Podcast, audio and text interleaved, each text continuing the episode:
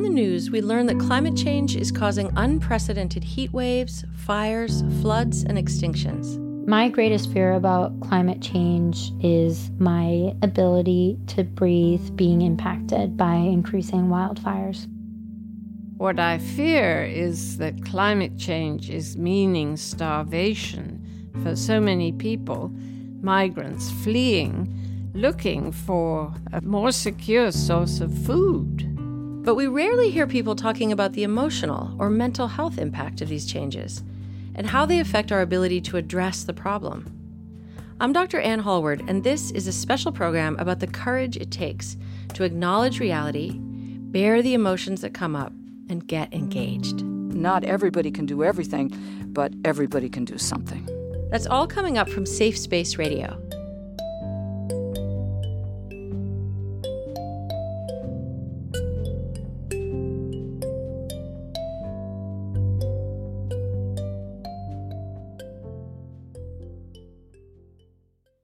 I'm Dr. Ann Hallward, and this is Safe Space Radio the show about the subjects we would struggle with less if we talked about them more. Over the next hour, we'll be exploring the impact of climate change on our mental health and how addressing the mental health impacts of climate change will help us be more effective at combating it. People in communities directly affected by ecological changes are at risk of post traumatic stress and depression. Anxiety, worry, stress, depression related to the changing environment. We've actually seen some preliminary evidence that heat waves are associated with an increase in suicidality. But even those whose lives have not yet been profoundly altered by climate change events may feel deeply anxious about the future for humankind. For more, we are joined. I'm a psychiatrist in Portland, Maine, and every week, even in the midst of the coronavirus pandemic, I talk to at least one person who is struggling with despair, fear, or grief about the climate crisis. I was trained to help people address their own personal struggles, things that are about them and the people in their lives. But now, when my patients express their fear for their children's future, it's the same future that my child faces. The coronavirus, too, makes it clear that we all share vulnerability living on this planet. And we all face enormous public health risks when warnings are not addressed early. There is a whole new awareness of global vulnerability. I believe that my role as a psychiatrist is not only to treat illness, but also to help people access their courage. This hour will explore three elements of courage in relation to climate change the courage to face reality, to feel its emotional impact, and to do something about it. We'll start now with the courage it takes to face the reality of climate change. Psychologist Carol Gilligan says Psychology is the study of those things that we know, that we cannot let ourselves know that we know. There are complex reasons why it is hard to let ourselves face a reality that feels huge, frightening, and powerful. If even thinking about climate change feels overwhelming, stay with us. This show is for you.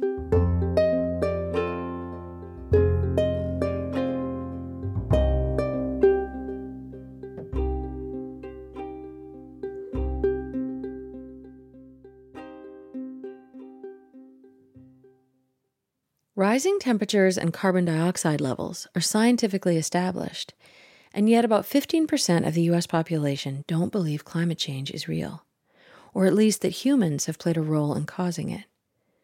Partisanship and propaganda keep us from facing this threat together, but so does a deep sense of existential threat, fear, grief, and despair. I wanted to talk to someone who had survived a climate change related disaster to see how firsthand contact shapes the way we face this frightening reality. When Irma came off of Africa, I prepared as much as I possibly could have and could never, ever prepare for what actually happened. Anne Baquette is a photographer living in the Virgin Islands. In 2017, when Category 5 Hurricane Irma was approaching, Anne and a group of friends made the decision to gather in one house and to weather the storm together. And you could just see the silhouettes of trees like swaying in the wind. And I was like, okay, this is the day. This is when Irma's coming through. I think little before noon, everything hit the fan. like a whole window shattered and it blew in on the kids. They were screaming. So everyone in the house, 17 people and five dogs, piled into a basement storage closet.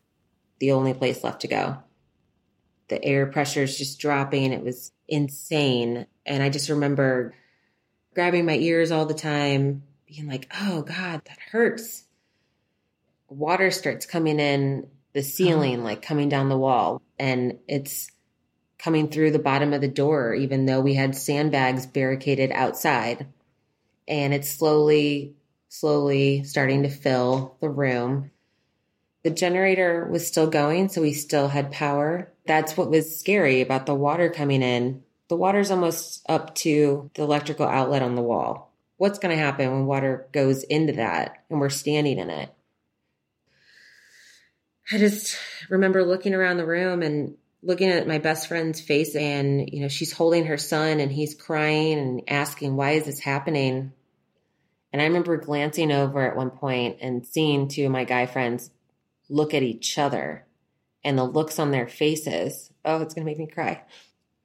Sorry um the looks on their faces was what scared me the most. And tears are just pouring down my face. And i remember praying very hard and asking God not to take me from my mom. and I sent texts to my mom saying goodbye, like mm. that I loved her so much. It was the most fearful time of my life ever. And it went on for like six hours. You know, it started to quiet down outside a little bit. We opened up that single door and what I saw, I mean, we were just all speechless. Like the railing that surrounded the porch outside blew completely sideways through the window and was piercing a kitchen cabinet. Like just stabbed it.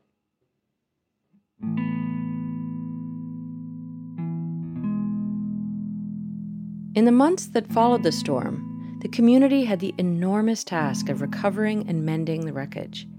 Anne was without electricity for 86 days. After the immediate survival mode was over and you were getting back to functioning, did it feel like the storm haunted you? Yes, it still does. Right before the one year anniversary, one of my apps notified me of a storm coming off Africa. My whole body started shaking. I fell to my knees and I just uncontrollably started sobbing. And rocking like I was being rocked to sleep like a baby. Like to have that physical reaction was mind blowing to me. This is post traumatic stress. When a survivor is reminded of the trauma, they suffer intrusive thoughts about the event, like nightmares, flashbacks, and panic attacks. Anne recognized that her entire community was suffering from collective trauma.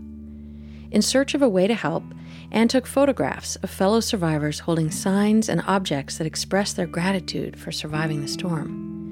She created a photo book called Healing After Irma and donated some of the proceeds to disaster relief. This kind of work brings a community together. But when Anne tried to bring up the subject of climate change with fellow Irma survivors, it started an argument and felt really divisive. The thought of it ever happening again was unbearable. Before talking to Anne, I placed a lot of hope in the idea that as wildfires, flooding, and hurricanes increase, it would be a wake up call and bring people together to make changes, demanding that governments, companies, and institutions around the world take action. And of course, this is happening to some extent. But I underestimated the way that trauma can make us shut down and avoid the subject. Terror can be paralyzing. When I think about the water levels rising in Anne's storage closet, I think about our planet. Our oceans rising as we watch, frozen with terror, uncertainty, and division. Our task is to move past this paralysis. How can we face this and move into action together? One way is to look to examples from the past when whole groups of people had to and did remake the way that they were living. Rabbi Shoshana Friedman told me about the history that gives her courage. As a Jew, I carry in my bones the living memory that an entire way of life and an entire society can be torn away from you. The destruction of Jews in the Holocaust is one example. The Roman destruction of Jerusalem is another example. About 2,000 years ago, the Second Temple was destroyed in Jerusalem, and there was devastation at the hands of the Romans. Large scale destruction happened of human life, but also of customs and norms and society. Our relationship to a specific place became our relationship to text. We couldn't worship at the temple anymore, and so we began to be immersed in study. And that turned out to be an incredible adaptation because Jews have been able to live everywhere around the world and feel connected to God and to our traditions through what became a very portable religion. It used to be a completely place based religion. And so I go to that historical example because it shows that out of the ashes of the destruction of one way of life can come the seed of something deeply beautiful and vibrant.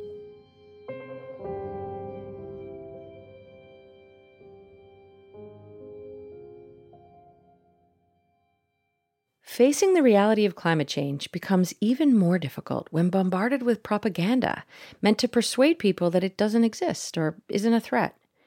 Fossil fuel companies stand to lose a lot of money when we transition to all renewable energy. They have an interest in creating highly credible seeming critiques of climate science. To learn more about the power of such propaganda and a force that can help people see through it, I spoke with John Kaiser, an instructor of history at Wake Tech Community College in North Carolina. For much of his life, John was a steadfast climate denier. There was a video that I used to show when I would put out tables for my conservative group at my college. And it was made to look really serious and really legitimate. So there were two news anchors sitting at a desk, or they were supposed to look like news anchors. And they would tell you all about how climate change is actually going to make the world a better place because there's going to be more CO2 and because plants thrive on CO2 and they'll get bigger and lusher and the fruits and vegetables they produce will be even bigger and more nutritious. And so it was an entire well orchestrated kind of bit of propaganda.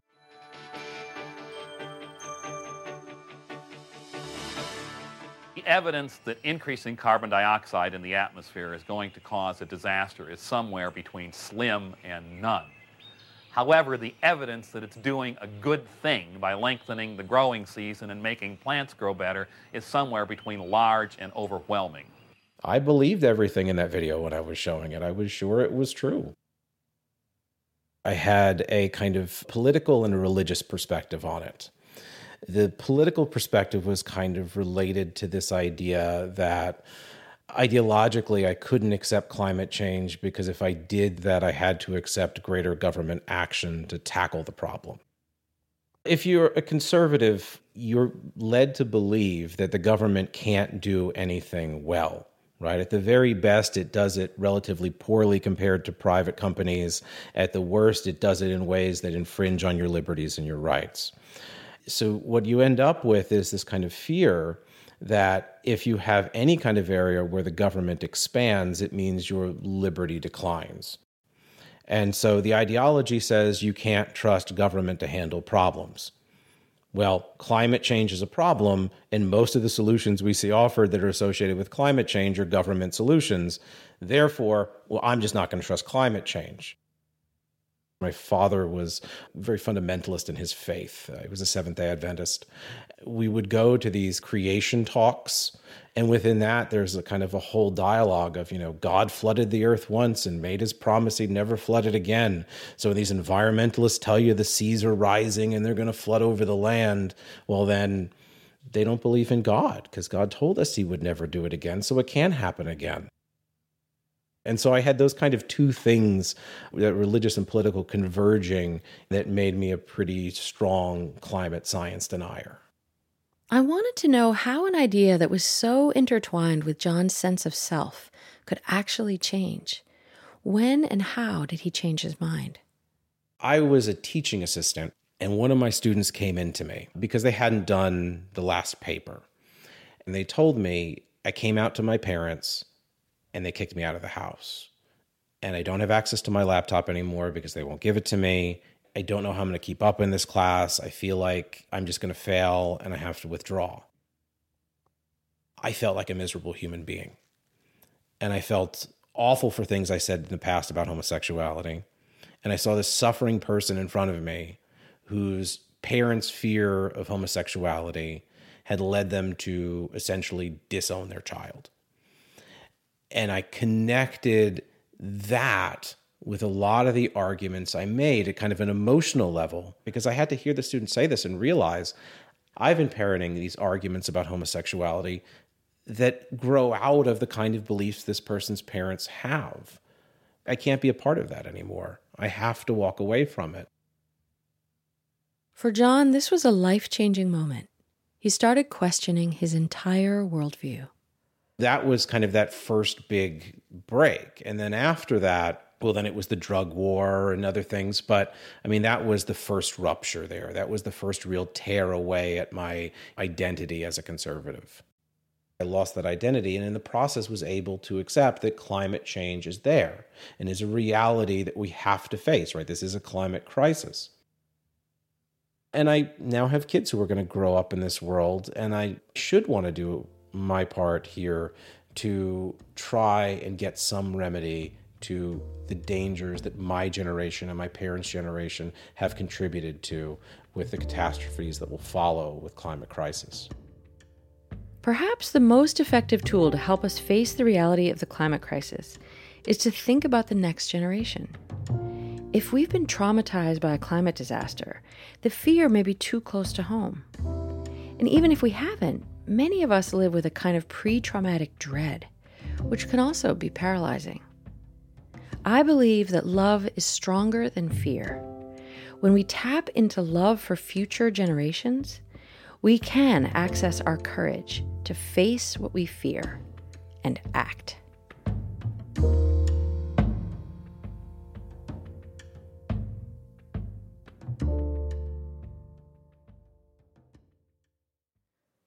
One day after school, nine year old Chris Childs came home, laid down on the couch, and cried.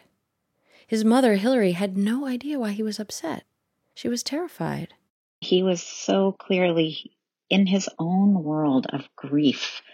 This little pale face streaked with tears and his whole body shaking with these inconsolable sobs. So, of course, I immediately went over to him. It was crying like I had never heard in either of my kids ever. And one of the things that made it different is it didn't feel like they were resolving.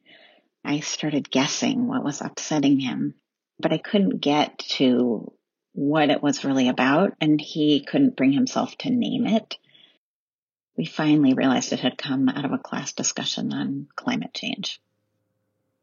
Here's how Chris remembers that experience.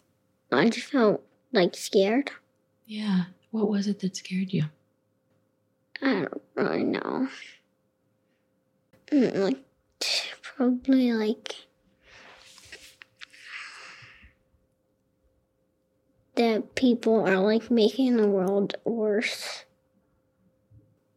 I expected Chris to say he was crying about animals dying or even his own mortality. But what was upsetting him was a kind of crisis of faith in humanity. He really didn't know if he could trust people to be good. As a parent, it was kind of devastating because it felt really hard to reassure him that on some level his fears were not true. So, first question What is Shady Hill doing about climate change? Inspired by his fourth grade teacher, Chris and a few of his classmates started interviewing people at his school to learn about what they are doing to address climate change. He asked three of his classmates to help. Well, Chris, I first want to commend you and your classmates, Langston, Danny, and Mina, for taking on this project to find out more about what the school is doing around climate change.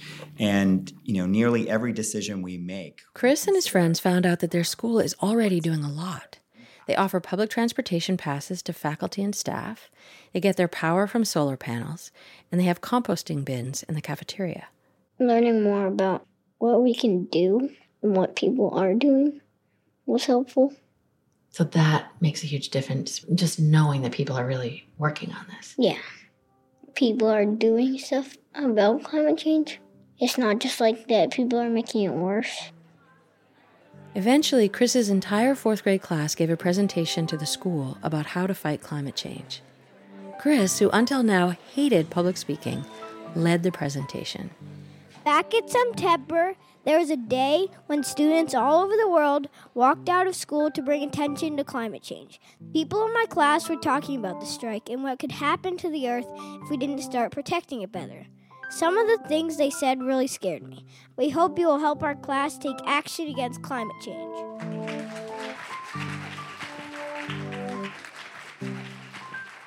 Chris let himself feel his grief, and then he plunged into finding out more with others. And it had a ripple effect. The other kids in his class started feeling better too. It made me kind of happy when we started this project. We're trying to make a difference in climate change, and that made me very happy.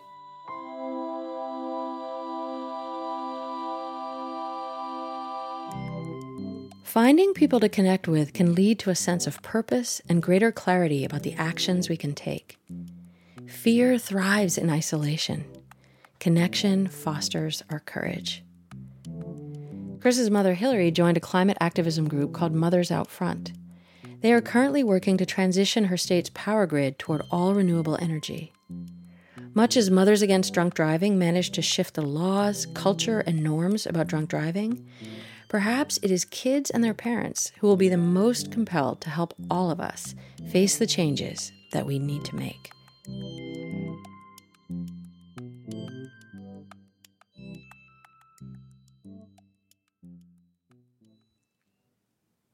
As we begin to take in the true threat of ocean levels rising or more hurricanes and wildfires, it can stir up powerful feelings like fear, grief, hopelessness, anger, or guilt.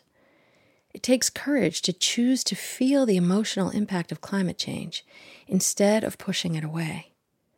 For the rest of this program, we'll be exploring how we can embrace the painful feelings that climate change brings up in order to get involved and take action.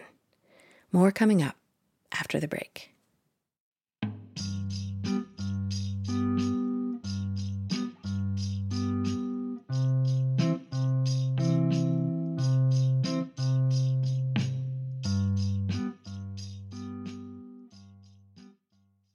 I'm Dr. Ann Hallward, and this is a special program from Safe Space Radio about the courage it takes to face, feel, and address climate change. In this part of the show, we'll be exploring the three feelings that come up most frequently in my conversations with people about climate change grief, hopelessness, and fear. They often coexist, but we'll be exploring each one at a time. We'll start with grief. Back in 1995, during my very first medical school class in psychiatry, I learned about the distinction between grief and depression. Depression, we were told, is static a hole we can fall into and get stuck in. In contrast, grief is dynamic, it moves us. In a grieving process, we don't end up in the same place where we started. I often talk to my patients about grief as a deep river. You can enter the river and pick up your feet, trusting that the current will carry you. And when you're ready to swim to the bank, you come out at a new place. Grief has carried you there. It can be terrifying to really feel the impact of climate change. We often avoid thinking about it at all for fear we will fall into that pit of depression. What if instead we could learn to trust our feelings? Listen to the word emotion. Feelings move us. If we let ourselves feel, we literally let ourselves be moved into a new state, a new clarity, and a new action. As strange as it may seem, our willingness to let ourselves feel vulnerable as we think about climate change is directly related to our capacity to act courageously.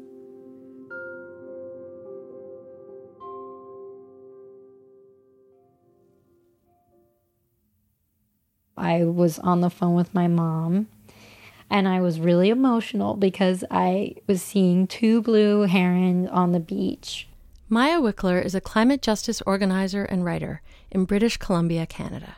I was so moved and just thinking about how precious this environment is and this world. And she kind of laughed it off at first and was like, Maya, you're you need more sleep. And I said, No, I'm happy I'm crying. I'm happy I'm feeling. It means I have a deep love. And when I feel grief, I'm happy that I'm still feeling. If I'm reacting and responding and feeling this spectrum of emotion, then I'm not allowing this to become my new normal. And I want to feel every aspect of this world and this life because I'm being fully present. And if I'm fully present, all of my senses are engaged. I'm fully alive. I feel that's a form of resistance itself because I'm never going to be close to complacency. I refuse to accept that there's little that can be done. Maya's passion for the land moved her to take action. Maya is directing a short documentary film in the Arctic on the intergenerational women led fight to protect the Arctic refuge from the ongoing environmental and human rights crisis caused by climate change and the fossil fuel industry.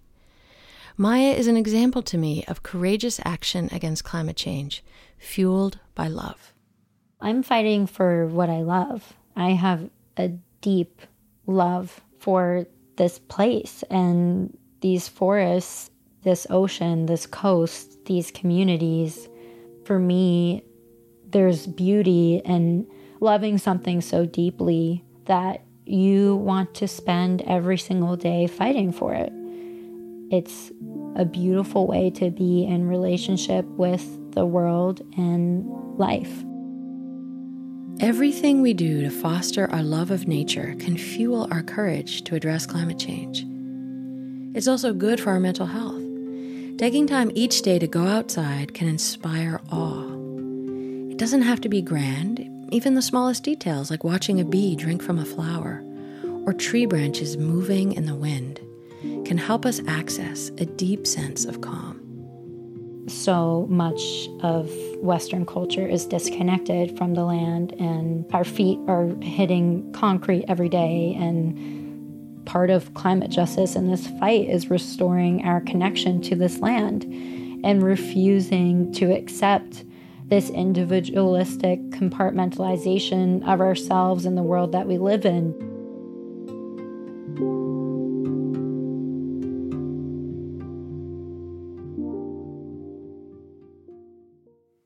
Young people like Maya have inherited the problem of climate change, and many of them struggle with a sense of hopelessness about the future. In 2019, a survey conducted by Business Insider found that 38% of millennials believe that people should consider climate change when deciding whether or not to have children. In such an uncertain world, it might not feel responsible to bring new life into the mix. But making a choice based on hopelessness can leave us feeling robbed of the future we imagined. In a 2018 New York Times survey, nearly one third of the participants cited climate change as a reason that they either had or planned to have fewer children than they actually wanted. Ayla Zemer is a psychotherapist from Baltimore. Ayla recently confessed to her 98 year old grandmother that she was having doubts about having children because of the climate crisis. This is a woman who was born in rural Ukraine, Russia, who lived through the Holocaust, 13 different camps. She chose to conceive my father in one of the refugee camps. He was born a month before the war ended. For her, it was survival. She speaks so much to that being this deep investment in the future. Two generations later, no time at all. Right? Two generations later, her granddaughter is saying, I'm not sure I have hope enough to have a child. Watching the pain it caused her, I was feeling like I had just burdened her with pain that she shouldn't have to witness. in her lifetime. She said in French, My life has inoculated me against hopelessness. And I just really have started to wake up to what is it that I need to contend with and work through in order to continue that legacy. Doesn't feel at all right for me to end this cycle in a place of fear and contraction.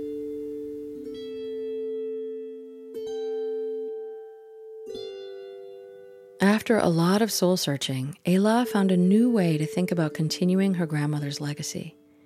It started with a new relationship to the word hope. Hope as a verb, not as a noun. I don't have hope, right? But I can hope, and I can hope as a verb, as an action, that my choices and my daily movements and my intentions can come from a place of hoping. And so that started to really shift the dialogue for me with myself around this. I went from the question being, should I or shouldn't I have children, to how is it that I best want to nurture the future? By choosing to think of hope as a verb, Ayla moved from passive despair to active engagement. She still hasn't decided whether she'll have a child, but for now, she is nurturing the future by leading discussion groups for women seeking to address climate change in their communities.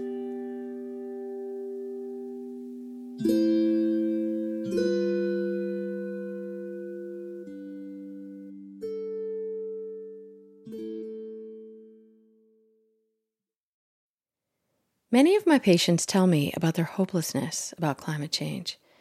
They just can't imagine that the whole world will rally to make the changes that are necessary to reduce carbon emissions. To them, it just doesn't feel realistic or even imaginable. Anisa Khan is a 23 year old from Chennai, India. She's the executive director at SustainUS, a global network of young people who are working to address climate change. As an activist in the climate justice movement, she frames climate change as an ethical issue rather than merely an environmental one. Anisa offered me another way to think about hope in relation to climate change. In our fight against climate change, we're being given an opportunity to bring together all of our really strong existing movements for justice, for women's rights, for indigenous sovereignty, for labor. And I think that climate justice is really this umbrella under which all of these movements come together and through which we can create policies that bring about racial equity, gender equity, that can create millions of jobs and that can really reinvigorate democracy and what society looks like from the ground up. With the climate crisis, we often talk about everything that we have to lose, but rarely talk about the hopefulness and everything that we can gain.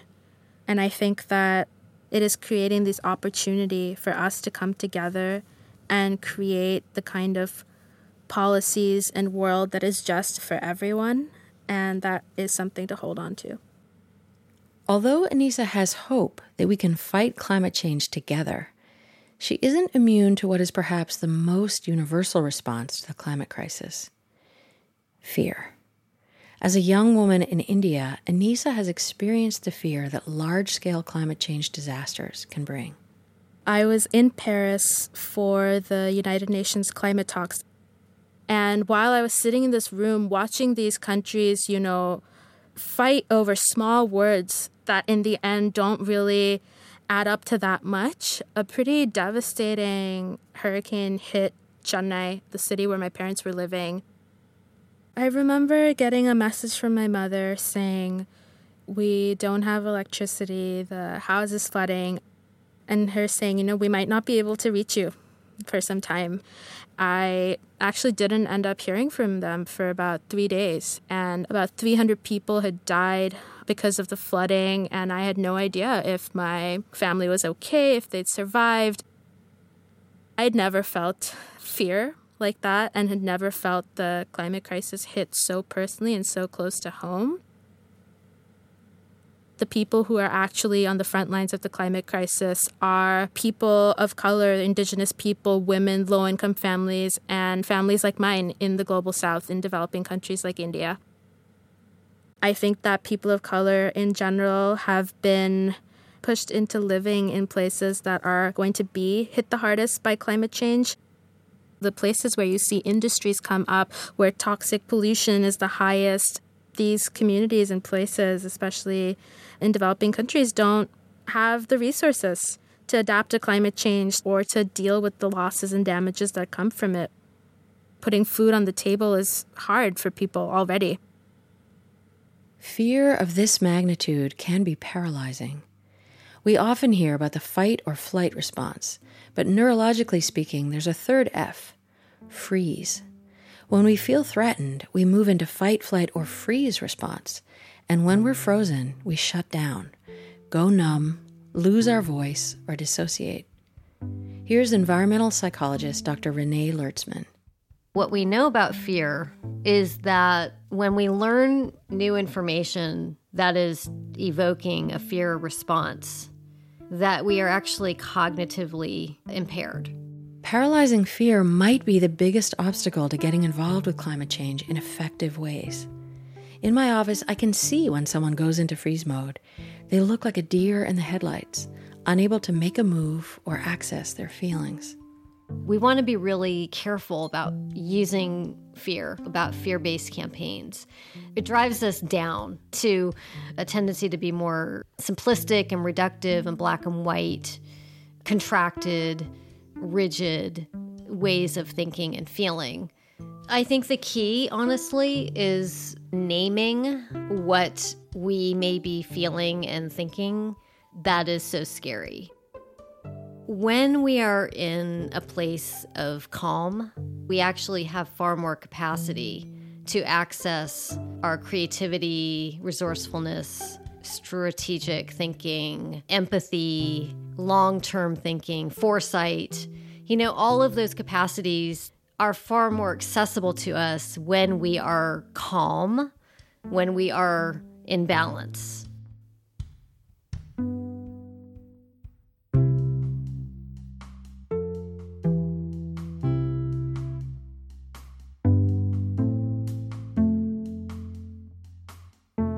Kate Schapira teaches at Brown University in Providence, Rhode Island. In 2013, she began to notice how hard it was to do exactly what Dr. Lertzman suggests to talk to people in an intimate way about her fears about climate change. When she tried to talk about it, she was often met with silence. And then she got an idea about how to make it possible to invite these conversations. My husband's a cartoonist, and we have a lot of Peanuts comic strips around. Lucy Van Pelt has a little booth that looks like a lemonade stand, but instead of selling lemonade, she offers psychiatric help for five cents. Somehow that shook into the idea of making a little booth that offered climate anxiety counseling for five cents. Tell me what your booth looks like. If I was walking down the street and I saw you, what would I see? You would see a kind of grayish turquoise colored uh, rectangle with yellow lettering that says Climate Anxiety Counseling 5 cents. I hung a sign over that that says Here to Listen. What are the moments when you feel the most anxiety? What are the most intense? When I hear about our species, our animals. I definitely try to start out mostly asking questions to zero in on the way that the person who's talking with me understands the situation, understands what they're feeling just the inevitability of this climate change and that it needs to be, you know, some real hard decisions have to be made immediately, if not yesterday. I mean, I'm thinking there are painful times ahead. As I started to listen to people, one of the major things that started to come out right away was that people feel helpless, they feel isolated. So, what I started doing was I started looking for local organizations to try to connect people to some kind of ability to participate.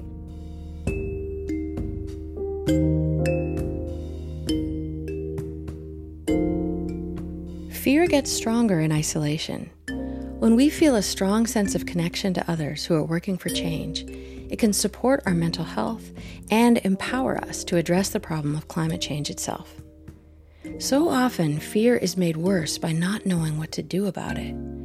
Connecting to local organizations working to address climate change in your area is a wonderful antidote to fear because you will feel less alone and more supported to make a difference. Courage doesn't mean being unafraid. Courage is the ability to do something even though we're afraid. It also means leading from the heart.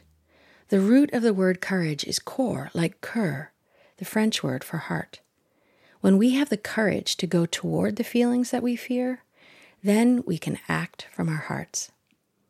After a short break, we'll be back to explore how letting ourselves feel and talk about the pain of climate change can move us out of paralysis and into action, both individually and collectively. While we're gone, I invite you to check out our website at safespaceradio.com. We have links to many resources to help you summon up your courage to address climate change. While you're there, give us your feedback. We'd love to hear from you.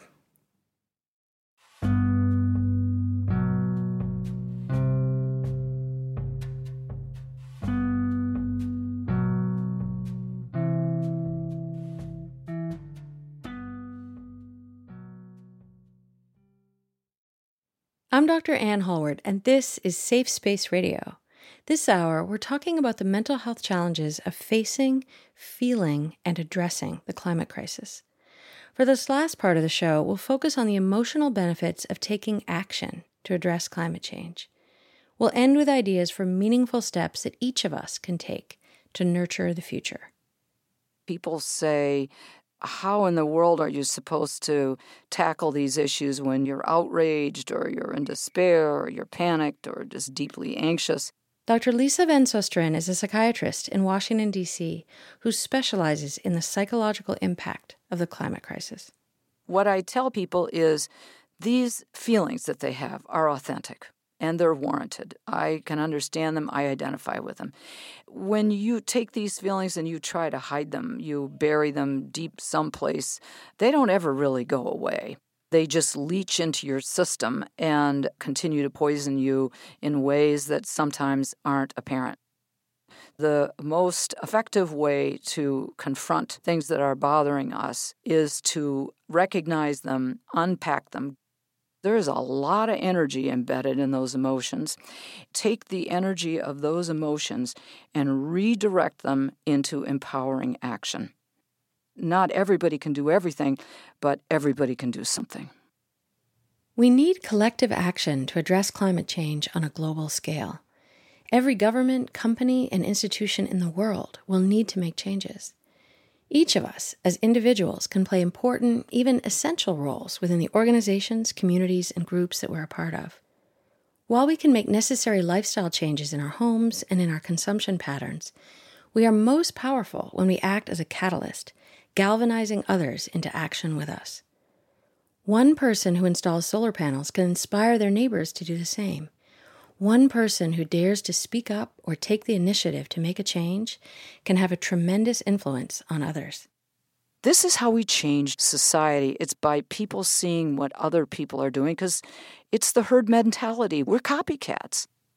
Dr. Van Susteren also told me that when we come together and work to fight climate change as part of a group, it is not only more effective at bringing change, it inspires awe to feel part of something larger than yourself. And this alone can be good for our mental health.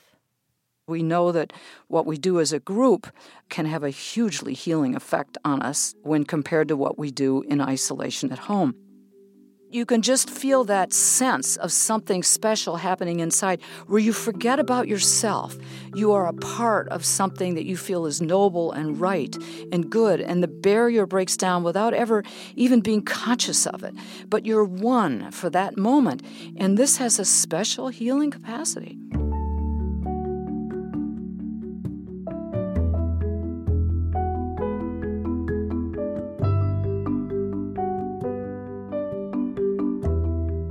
I believe that accessing and finding our own courage is also good for our mental health. I've been conducting an informal study of the forces that help people access their courage. After collecting over a thousand stories, I've learned that it comes down to two things love and clarity. When people feel loved, we draw strength from that. Or when we love someone else and want to protect them. Or feel love even toward our own future self, it helps us find courage. And when we are clear about what is at stake, what our values are, and clear about what we can do to make a difference, we are more likely to take a courageous step. When we find the courage to take that first step, to do something to address the climate crisis, we find other people who are also working for change. Together, we become more powerful and more effective, and this also feeds our courage. I saw this in my own state when a pipeline corporation announced plans to build a terminal in South Portland to pipe oil from the tar sands in Alberta, Canada, down to southern Maine for export. Tar sands oil requires the most toxic form of chemical refining and is already poisoning ecosystems in Alberta. In South Portland this morning, there is a push to protect the city from tar sands oil. Many people fear that if a pipeline carrying the oil to Maine ruptures, it could cause an environmental catastrophe. That's right, and as a result. When 82 year old Rachel Berger learned about the terminal plans, she wanted to do something to stop them. She didn't have a strategy, but she started a group that met weekly at her house to figure out how to fight the pipeline company together. One of the things I learned way back was even if you don't know what you're going to do, show up, be there. One of the people in the group wanted to write an ordinance, and we were told from the city that we had to have 900 signatures to be able to put it on the ballot. This was all for me a new learning thing. So we needed people to do door to door to collect those signatures. In that process, we got close to 4,000 signatures when all we needed was 900. That was the energy that was going into this lots of people said, I just love that we can finally do something together. And I think they felt the strength of that. But as the movement started to gain traction, the pipeline company caught on. They started a disinformation campaign, and the ordinance lost by 193 votes. The group didn't give up. They wrote a new, clearer ordinance, and they testified in front of South Portland City Council. One meeting after another, more and more people would come we must think of our future children, children's children. And for the people who feel that the money from the oil and jobs are more important, you don't have jobs on a dead planet. This is not just a South Portland issue, but an international issue. We object. We most passionately object. Thank you. Thank you very much, sir. Eventually, there was a final vote, and this time, the ordinance passed. Everybody was massively happy, hysterically happy. So we've just got this one little city. We've got this one little city we need to look after. But what's exciting about it is other cities are taking, when we've got a model ordinance, Portland is taking it, and then Falmouth will, and Yarmouth will, and so on. People are looking to us that way, and people are talking about South Portland like it's a place where stuff is happening. What was it like for you to feel like you had really helped make this happen? It made me realize how a group of people, in this case it became a large group, how powerful they are. And I still underestimate that. And it's something we all have to acknowledge and really take in how powerful ordinary people can be working together to do the right thing. We tend to think that all the people with the money are so powerful and we can't change anything. But we can change things, and we just have to follow what we know is right.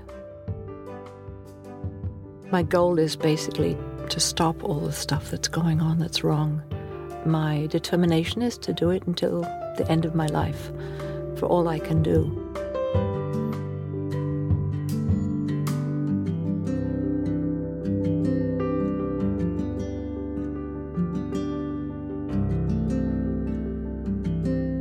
There is evidence from around the world that citizen action can sway even the most powerful institutions.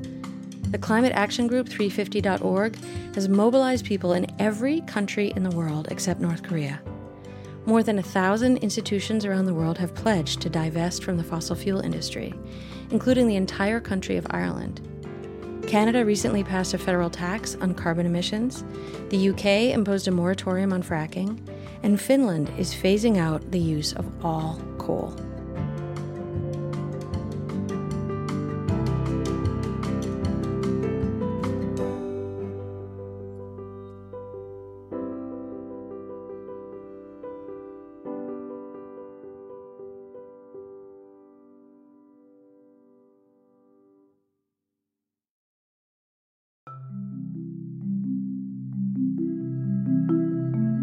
Our guests have made many recommendations for how to face, feel, and address climate change.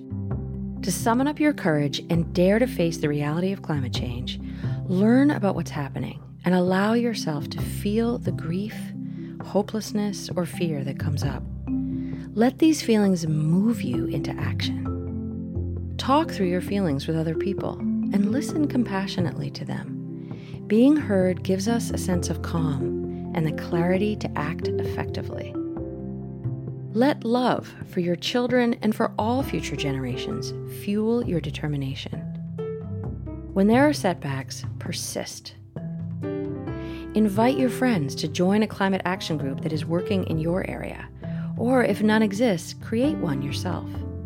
Working together will not only help you be effective, it will give you a sense of being connected to something greater than yourself.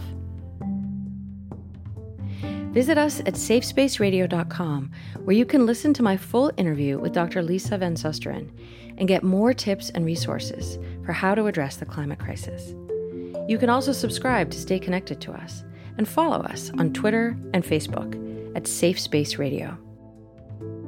Many thanks to our senior producer, Mary Quintus, program director and editor, Dana Glass, our editorial advisors, Jim Russell and Shuka Kalantari, our listeners, Marcia Sharp, Jenny Riggins, Paul Neustadt, and my entire extended family.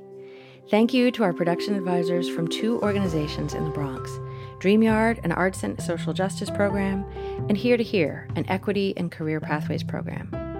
Thanks too to Sophia McNulty, our summer intern, our creative advisory committee here in Portland, Maine, and to all our donors who made this show possible. I'm Dr. Ann Hallward.